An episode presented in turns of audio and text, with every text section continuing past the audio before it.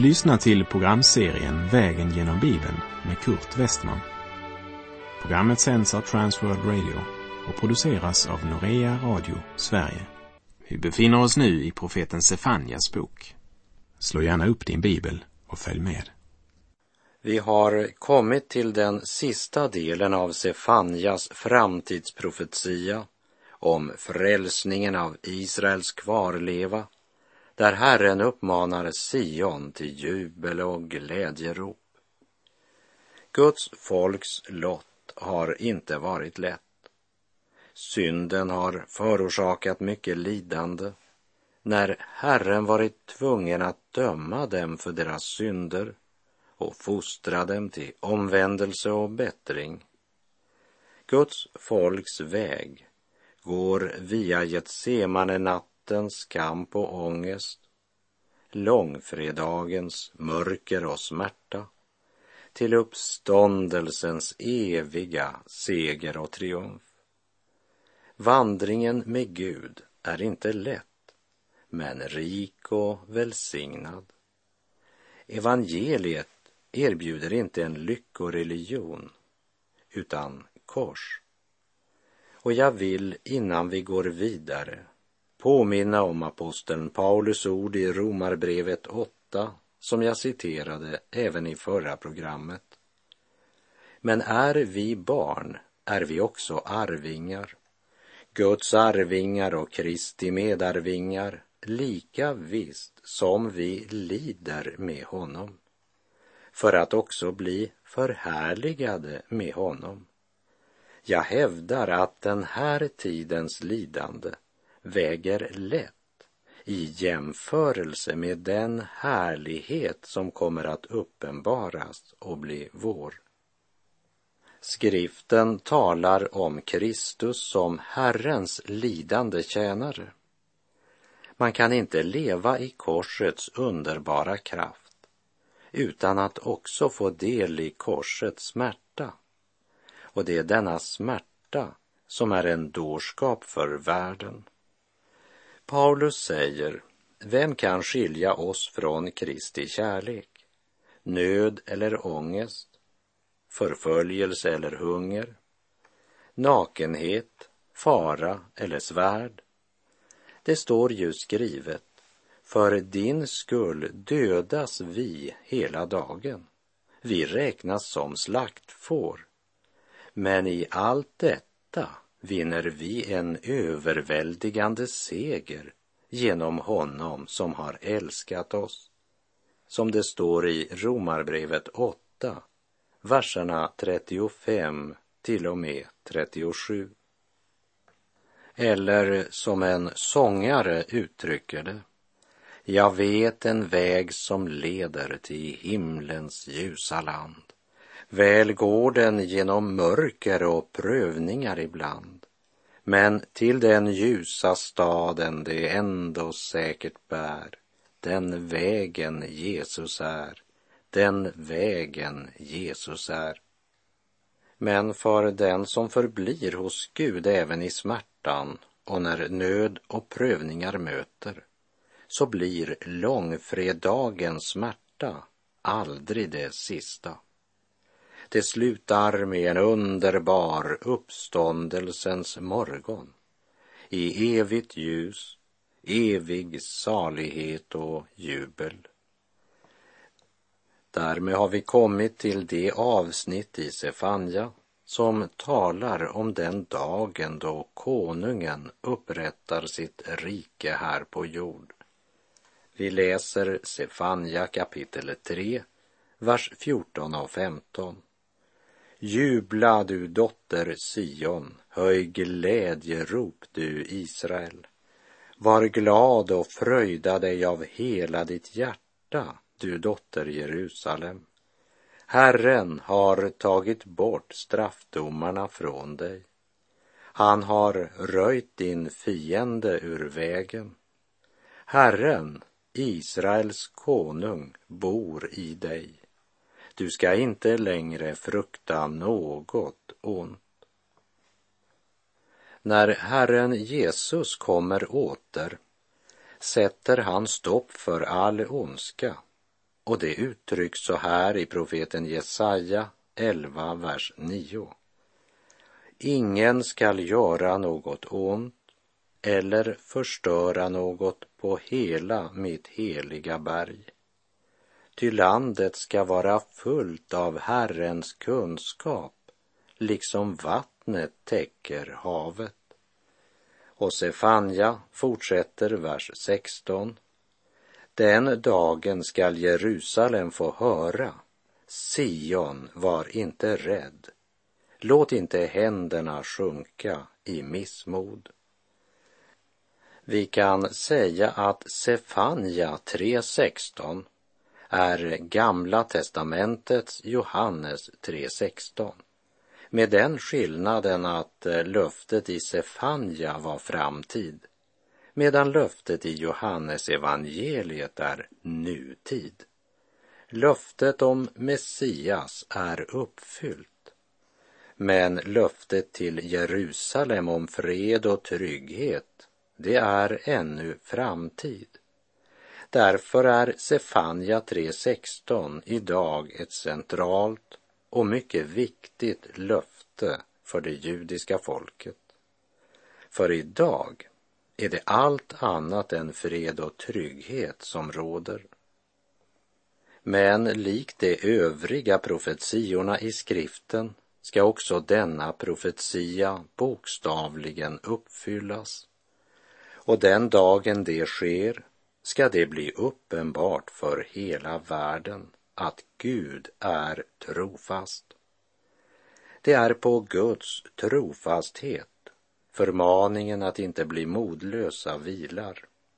Låt inte händerna sjunka i missmod. Det vill säga, alla yttre omständigheter inbjuder inte till något annat än förtvivlan och missmod. Omgivna av miljoner av fiender vars mål är att utplåna nationen Israel och en vinklad nyhetsförmedling som vänder hela världsopinionen mot det folk som Gud har utvalt. Hela världens hat och motvilja är vänt mot det folk om vilka Herren har sagt att Kanans land skall vara deras till evig tid. Men de ska inte låta all denna fiendskap beröva dem modet. När hela världen kräver att de ska ge ifrån sig det som Gud med ed har lovat dem, så ska de inte låta modet sjunka, utan lyssna till Herren som säger Sion, var inte rädd. Låt inte händerna sjunka i missmod. Men hur ska de kunna bevara modet under så fruktansvärda förhållanden där majoriteten av världens folk är emot dem? Begrundelsen kommer i vers 17. Herren din Gud bor i dig en hjälte som frälsar. Han gläder sig över dig med lust. Han tiger stilla i sin kärlek han fröjdas över dig med jubel. Herren, din Gud, bor i dig. Det är som om Gud ville säga, det är inte det yttre förhållanden som råder i ögonblicket som är det avgörande. Det enda viktiga är att du står på Guds sida. För en man och Gud är majoritet. Vad är ditt förhållande till den Gud som har makt att frälsa? Det är trots allt inte du eller jag som är universums centrum, men Israels Gud, himmelens och jordens skapare.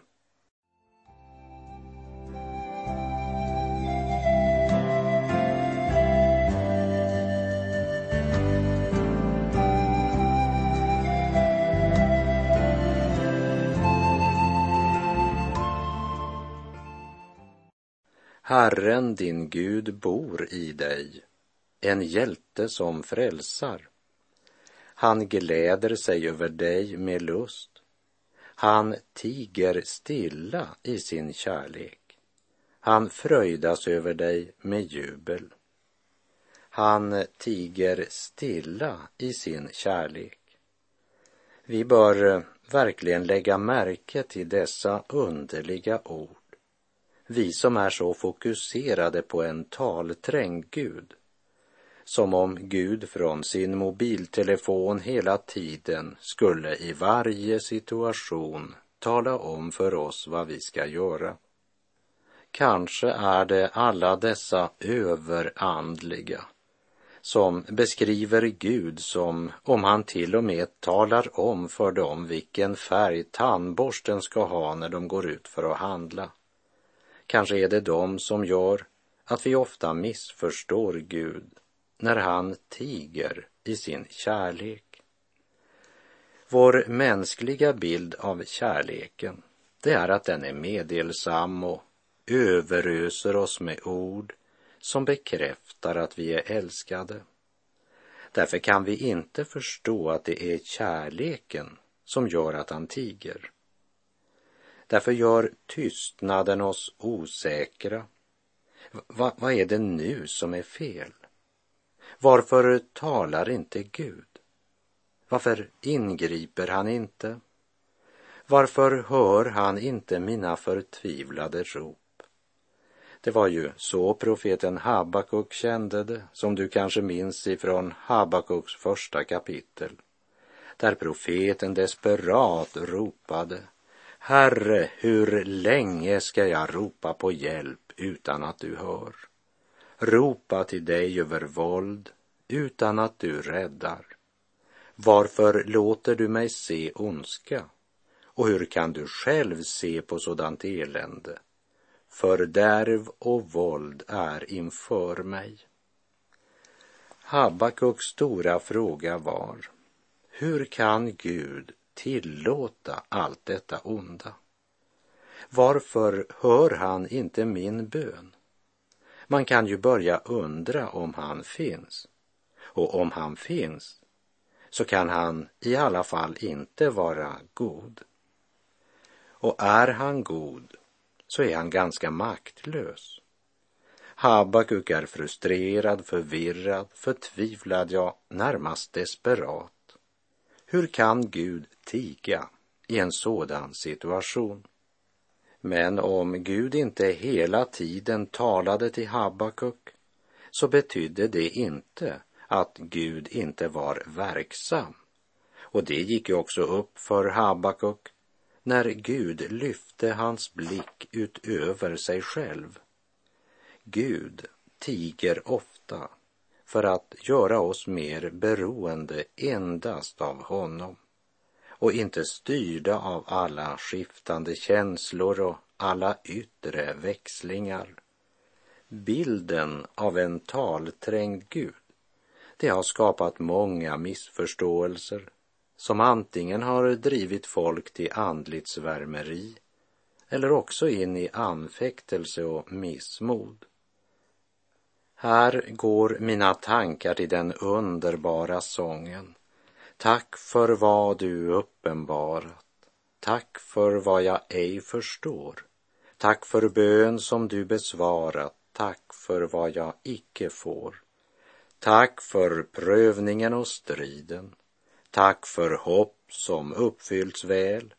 Tack för nåden, tack för friden. Tack för hopp som slagit fel. Kära vän, Guds tystnad betyder inte att Gud har glömt dig eller att han tänker svika sitt löfte. Så sant du bekänner din synd och lever i ljuset mitt i all din skröplighet så är du i Kristus älskad av Gud. Ja, han gläder sig över dig med lust. Han tiger stilla i sin kärlek. Han fröjdas över dig med jubel. En norsk pingsbroder som heter Egil Strand sa följande om Guds tystnad. Guds tystnad kan yttra sig på många olika sätt. Ibland upplever vi att vi inte får något svar när vi ber. Och även om vi själva inte vet något hos oss själva som skulle hindra bönhörelsen, så sant vi lever i förlåtelsen, så blir vi ändå oroliga. Gud verkar då så oförståelig för oss. Vi tycker kanske till och med att han verkar kall och likgiltig, oberörd av vår nöd. Då är det just Guds kärlek vi börjar tvivla på eftersom vi menar att det är den som sviker. Och så förstår vi inte att när Gud tiger är det ofta just därför att han älskar och inte därför att han inte älskar.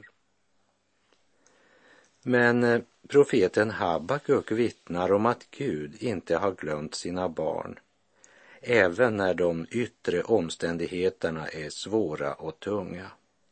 Och Sefania vittnar om att även när Gud tiger så sker det av kärlek. Asaf slet ju med samma tvivel och troskamp i den 73 saltarsalmen. Tills Asaf gick in i Guds helgedom och deltog i gemenskapen där Gud uppenbarar sig för en människa. Då hände det något.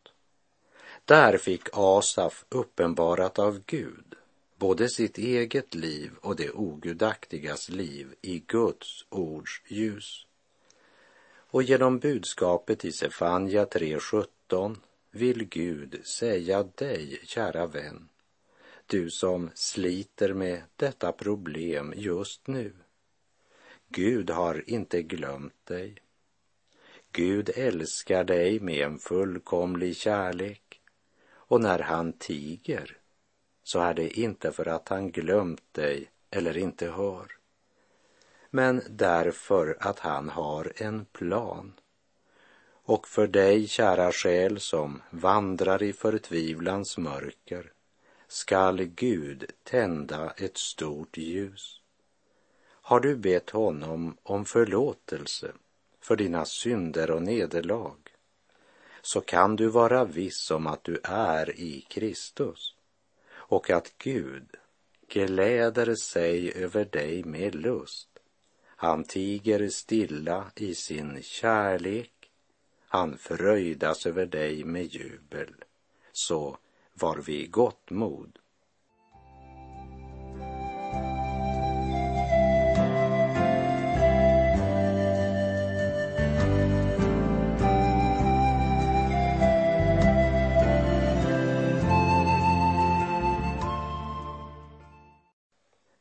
Sin bergspredikan så säger Jesus att det som sörjer ska bli tröstade. Och redan under gamla förbundets tid profeterar Sefanja om den dag då den som nu bär föraktets börda och plågas ska sjunga lovsång. Gud ska uppfylla sitt löfte till sitt folk och han skall ta itu med dem som har plågat dem. Det ska komma en dag då all smärta skall bli glömd. Men intill den dagen så lever vi under det korsets villkor som gäller för Guds folk här i denna syndens värld. Sefania kapitel 3, vers 18 och 19. Jag skall samla dem som sörjer för högtidernas skull, dem som varit skilda från dig och nu bär föraktets börda. Se, jag skall på den tiden ta itu med alla som plågat dig. Jag skall frälsa de haltande och samla de fördrivna. Jag ska låta den bli till lovsång och berömmelse på hela jorden, där de var så hånade. Här vill jag att du speciellt ska lägga märke till orden jag skall frälsa det haltande. Gud dömer synden, men han föraktar ingen. Och när jag här i Sefanja läser Herrens löfte att han ska frälsa det haltande så talar det om hur Gud ser på det som vi kanske föraktar. I Matteus 12, vers 20 och 21 citerar Matteus följande från Jesaja 42 kapitel. Ett brutet strå ska han inte krossa och en rykande veke skall han inte släcka förrän han fört rätten till seger och till hans namn ska folken sätta sitt hopp. Ett brutet rör har vi nog lätt att förakta eller förkasta. Men Jesaja profeterar att det brutna röret ska sätta sitt hopp till Messias. Och David säger så här om Gud i den 22 salmens 25 vers. Ty han föraktade inte den förtrycktes elände och såg inte på honom med avsky. Han dolde inte sitt ansikte för honom när han ropade, lyssnade han till honom. Och det är samma gudomliga omsorg och kärlek som kommer till uttryck i Sefania 3.19. Jag skall frälsa det haltande. Och aposteln Paulus säger så här i Första Korinthierbrevet 9.22. För det svaga har jag blivit svag för att vinna det svaga. För alla har jag blivit allt för att jag i varje fall ska frälsa några. Runt omkring oss finns det många ensamma, olyckliga och andligt haltande människor, både bland kvinnor och män i alla åldrar. Människor som har hört evangeliet, kommit in på den rätta vägen och de försöker i all sin brist ändå vandra på den smala vägen. Det är så många som vi inte ser eller känner till och av dem vi vet om så är det många vi inte kan eller inte vill hjälpa. Och vi uppför oss ibland som om vi trodde att Gud inte heller vill hjälpa dem. Men Herren vill frälsa det haltande. Mången självgod kanske tänker, hur ska en sådan haltande man och kvinna kunna löpa hela distansen och vinna kronan? Det ska ske därför att Herren säger, Herren vill frälsa det haltande.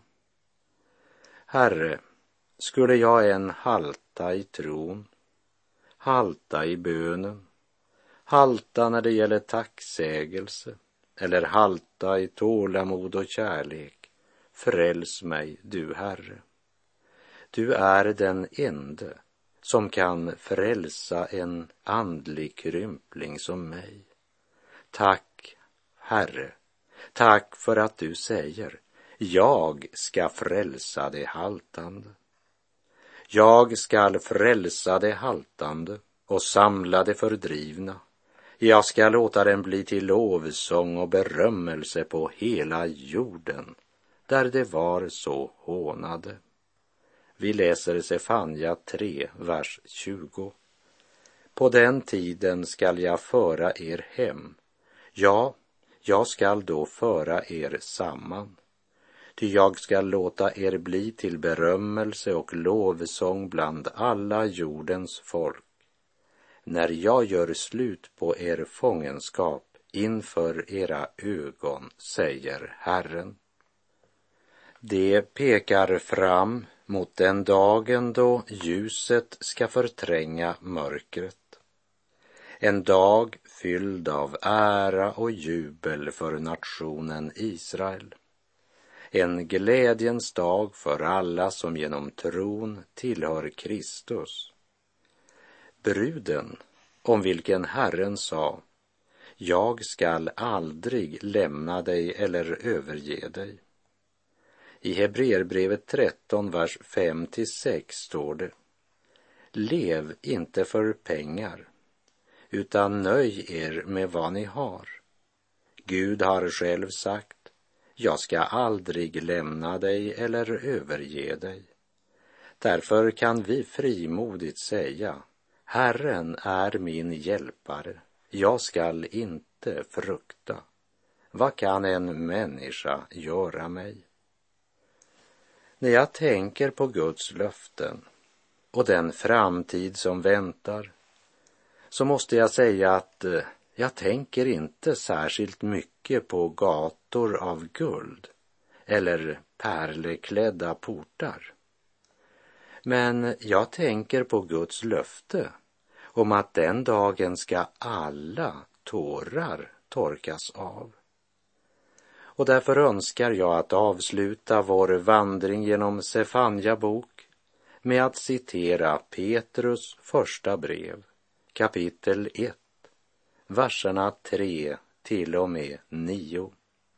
Välsignad är vår Herre Jesu Kristi Gud och Fader. I sin stora barmhärtighet har han genom Jesu Kristi uppståndelse från de döda fött oss på nytt till ett levande hopp, till ett arv som aldrig kan förstöras, fläckas eller vissna och som är förvarat åt er i himlen. Med Guds makt blir ni genom tron bevarade till den frälsning som finns beredd och skall uppenbaras i den sista tiden.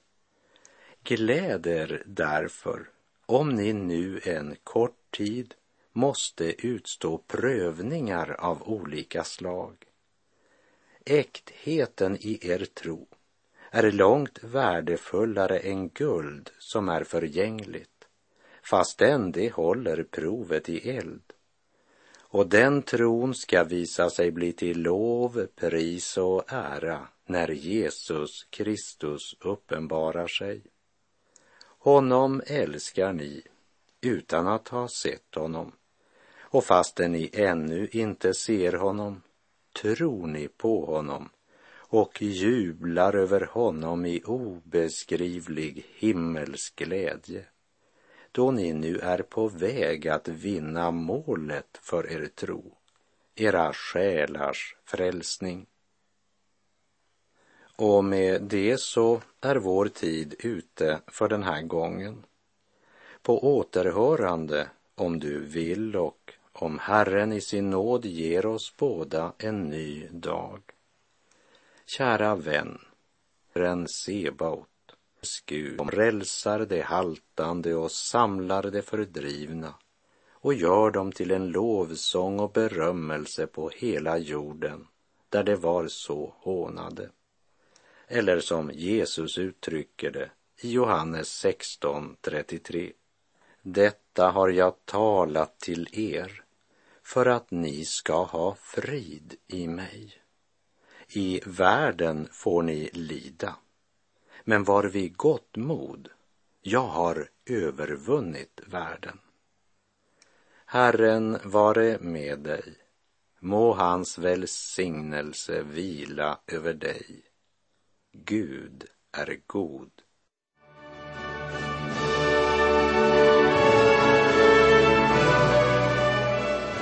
Du har lyssnat till programserien Vägen genom Bibeln med Kurt Westman som sänds av Transworld Radio.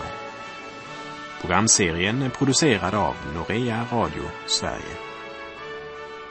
Om du önskar mer information om vårt radiomissionsarbete så skriv till Norea Radio Sverige, box 3419 103 68, Stockholm.